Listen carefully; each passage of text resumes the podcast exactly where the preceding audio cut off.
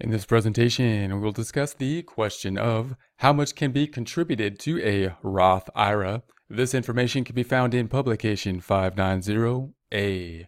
The contribution limit for Roth IRAs generally depends on whether contributions are made only to Roth IRAs or to both traditional IRAs and Roth IRAs. So we have a situation, did we put money just into the Roth IRA? And we're considering how much can we can put in typically per year. So we're thinking about a year's time period. How much can we put into the Roth IRA? And we've got a couple different things to think about. How much could we put in if we're talking about just the Roth IRA? How does the Roth IRA interplay or play with other types of retirement type accounts, including a traditional type of IRA and uh, Roth IRAs only? If contributions are made only to Roth IRAs, your contribution limit generally is the lesser of 5,500 or 6,500 if you are age 50 or older or your taxable compensation. So this is going to be similar to the traditional IRA where we had the, the limit. So if, if you have no other things going on, if you're taking a look at your tax return and you're saying, hmm, here's my tax return, I'm making 30,000, I, I didn't put any money into a traditional IRA or I don't want to because my, my income is relatively low, my tax rate's relatively low. I'd rather just put it into an IRA, a Roth IRA because I think that might be more beneficial. Then the limit is going to be similar to that which we saw for the traditional IRA, 5,500 for um, the most people, 6,500 for anybody over 50 and uh, or your taxable compensation. So your taxable compensation you have the limit of the amount of taxable compensation you have as well. So you could be limited if uh, your taxable compensation is less than the amount that you want to contribute. However, if your modified AGI adjusted gross income is above a certain amount, your contribution limit may be reduced as explained later under contribution limit deduction. So notice we had uh, some limitations with the AGI. If our AGI is high enough, then we might have some limits. So if line 7 if that goes over some of those limits, you'll note that uh, it could start to phase out at some point in time. So if it's if it's too high, then we may not be able to contribute. If it's somewhere within the range, then we might have to lower the amount of contribution that we can make based on the AGI limitations. Roth IRAs and traditional IRAs. If contributions are made to both Roth IRA and traditional IRA established for your benefit, your contribution limit for both IRAs generally is the same as your limit would be if contributions were made to Roth IRAs, but then reduced by all contributions for the year to all IRAs other than Roth IRAs. Let's go through that one more time.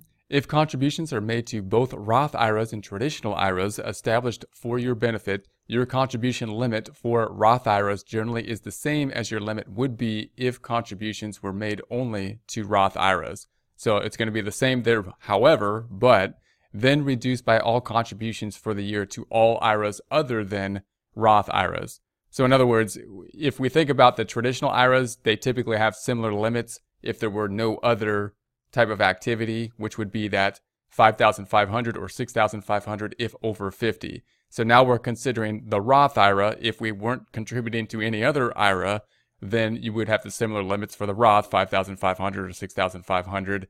And they're saying here that uh, if we have contribu- contributions, what's the contribution limit if we have money into another IRA? In essence, they're saying it would be the 5,500 minus or reduced by all contributions for the year to all uh, to all IRAs other than the Roth IRA. So if we put in 3000 into a traditional IRA minus the 3000, then you'd get the 2500. So in essence, between the two of them, you'd have 5500 uh, in there uh, between the Roth IRA and the uh, traditional IRA in that case.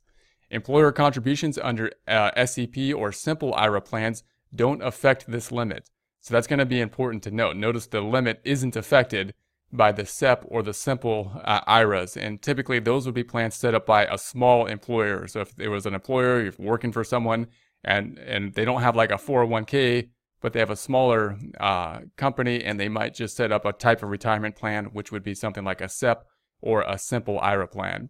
So this means that your contribution uh, limit is the lesser of 5,500, 6,500 if you are age 50 or older, minus all contributions other than employer contributions under the SEP or Simple plan uh, for the year to all IRAs other than Roth IRAs, or your taxable compensation minus all contributions other than employer contributions under the SEP or Simple IRA plan for the year to all IRAs other than Roth IRAs. So as you consider this, note that you, most people don't have access to the SEP or the Simple IRA. So if you if you're not dealing with a SEP or Simple IRA, then obviously you can basically eliminate that exception. If it is there, that might be a good benefit for you. But for most people, probably not something they're dealing with. So you can kind of take that out of uh, the the description here, uh, and it'll be more simplified to consider. If you are dealing with the SEP or the simple, then uh, take those into consideration. It could be beneficial.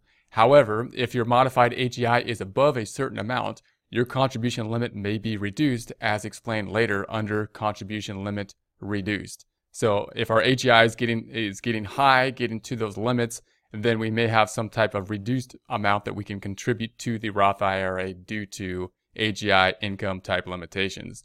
Simplified employee pensions, set, uh, SEPs, and savings uh, incentive match plans for employees, SIMPLES, are discussed in publication 560.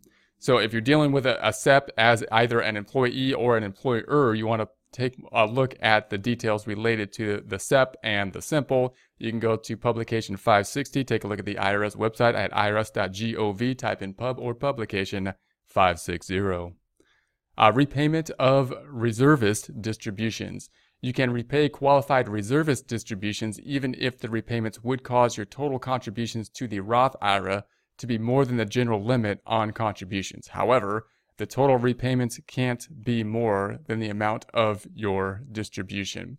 Note if you make repayments of qualified reservist distributions to a Roth IRA, increase your basis in the Roth IRA by the amount of the repayment for more information, see qualified reservist uh, payment under how much can be contributed in Chapter 1.